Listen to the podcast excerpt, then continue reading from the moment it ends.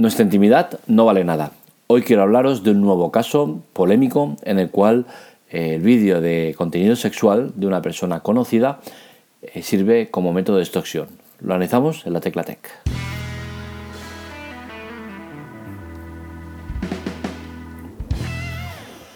Concretamente estamos eh, ante un caso de extorsión donde la persona en concreto se llama Víctor Sánchez del Amo, es entrenador de fútbol ex, jugador, entre otros del Real Madrid, y que actualmente estaba en las filas del Málaga.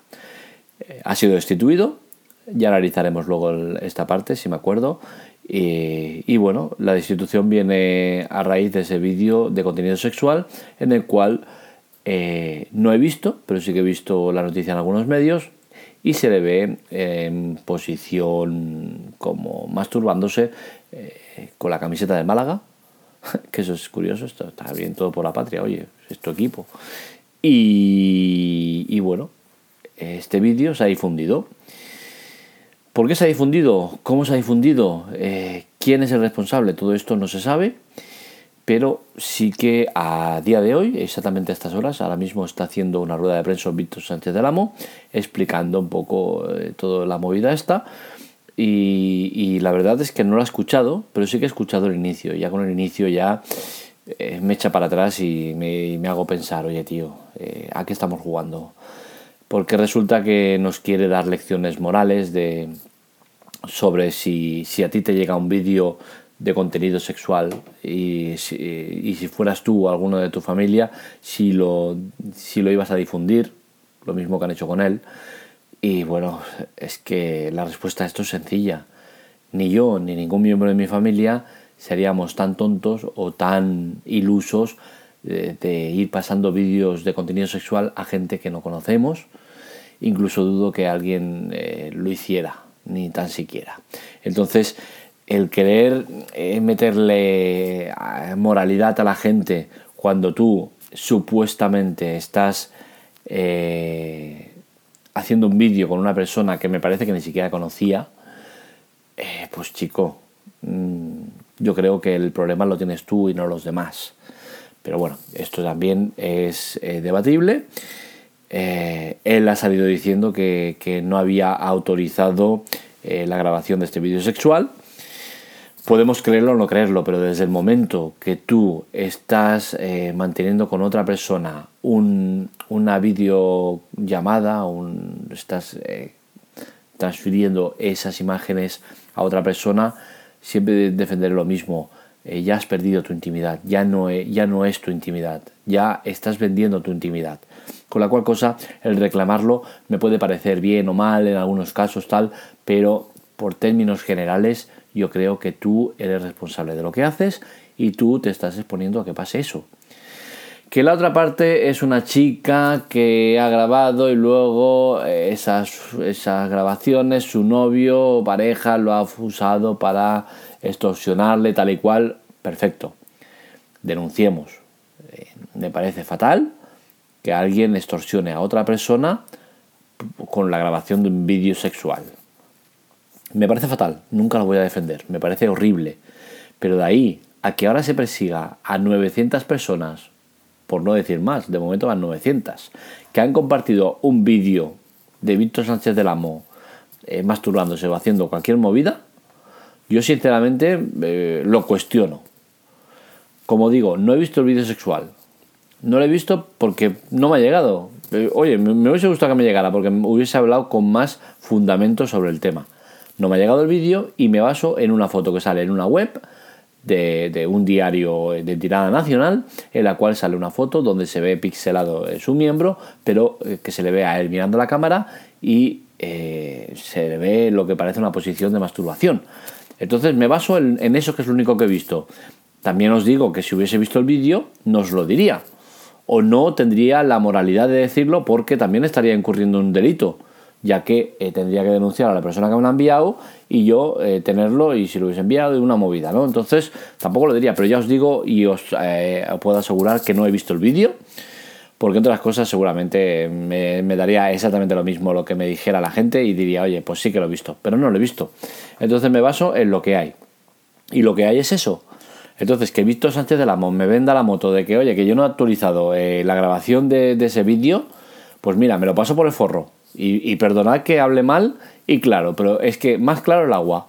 Porque señores, eh, ahora qué pasa? Que si ha estado manteniendo un vídeo erótico con una persona y la otra le ha dado por enviarlo y ha empezado a correr y el otro, hostia, que yo tengo familia, tengo mujer, tengo hijos tal y se va a liar.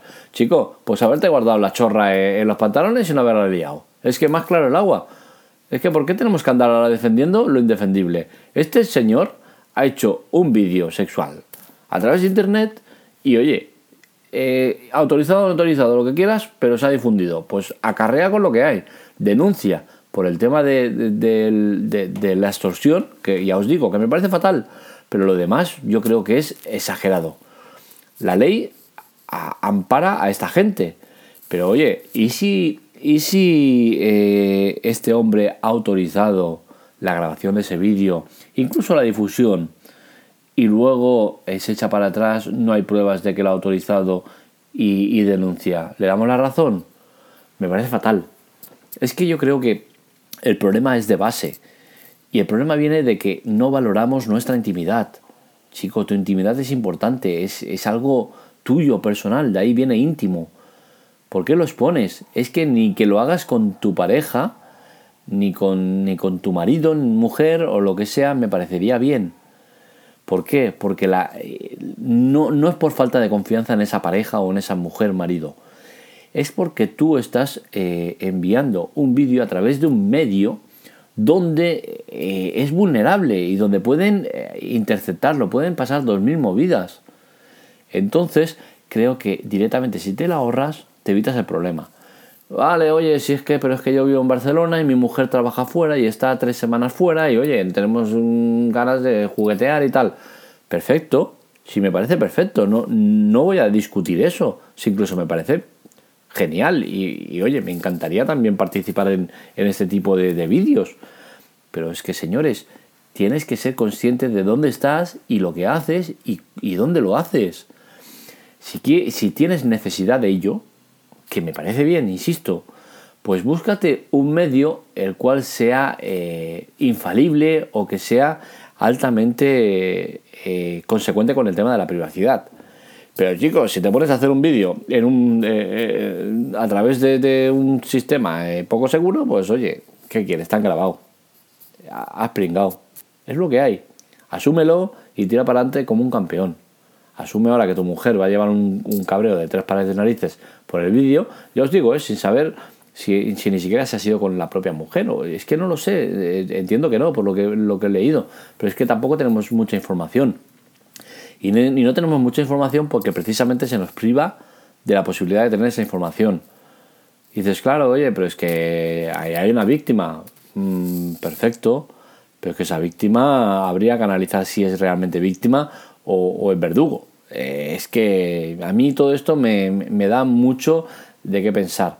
Pero lo que tengo claro es eso, que la privacidad y, la, y, el tema de la, de la intimidad no la valoramos nada y que deberíamos hacer un ejercicio eh, personal, más allá del que dice Víctor Sánchez de Aramo del tema de compartir, que es que es que no, no me parece, no me parece que sea justo y legal lo que, lo que está diciendo, ¿no? Porque es que estás entrando a valorar el que, alguien difunda un vídeo. Oye, chico, si yo recibo un vídeo y me hace gracia, eh, cojo y se lo paso a mis colegas o a mi familia o lo que sea y, y punto. Eh, ¿Por qué? Porque es que ese vídeo se ha grabado. ¿Lo he grabado yo? No, ¿verdad? Pues pesa por la persona que lo ha grabado. Claro, yo soy culpable de difundir, me parece también eh, normal, ¿no? Pero en casos, hay casos y casos, y creo que em, eh, globalizar el tema a, todos los casos no, no, es justo, no me parece justo. Yo os digo por un vídeo que yo creo que ha sido grabado perfectamente a conciencia, sabiendo que se iba a grabar, y otra cosa es que, que lo haya difundido. Entonces sí que entiendo que como tienen a la persona localizada, porque parece ser que hay un hombre de 41 años de, de, de, ahí, de la zona de Andalucía, que eh, podría ser el responsable de ello, pues eh, sí que entendería que a esta persona eh, se vaya a por ella y, con todas de la ley, y que si tiene que pasar 10 años en, la cárcel, que ni mucho menos estará eso, pues que lo pase. Y si tiene que pagar una multa multimillonaria, que lo pague. Pero el, el, ir a por los 900 tontos, porque acaban siendo esos, 900 tontos eh, que son eso, cabezas de turco porque se la van a cargar y van a pagar penas muy gordas por algo que es, es, una tontería, ¿no? Entonces, que te llega el vídeo y uh, lo pasas y a la venga, ya has pringado. Eh, entiendo el ejercicio ese de, ser duros con el que eh, hace que el vídeo se expanda, pero yo creo que igual, de igual manera que se está yendo a por estas personas por difundir el vídeo y pongamos que se le puede poner una pena de dos años de cárcel, por poneros algo, ¿eh? y una multa de 10.000 euros eh, por cabeza, eh, pues lo mismo entendería que eh, a la persona que lo ha difundido, que es el principal responsable de ello, se le imponga una pena acorde a lo que se le está poniendo a los demás. Si a los demás se les pone dos años, que a él sean 20 años. Si a los demás son 10.000 euros de multas, que a él sean 10 millones de euros. Porque no puede ser es que ahora a los que han difundido el vídeo se les ponga a lo mejor una pena de dos años y al que ha hecho y difundido el vídeo se le, se le ponga una pena de, tres años. No me parecería justo.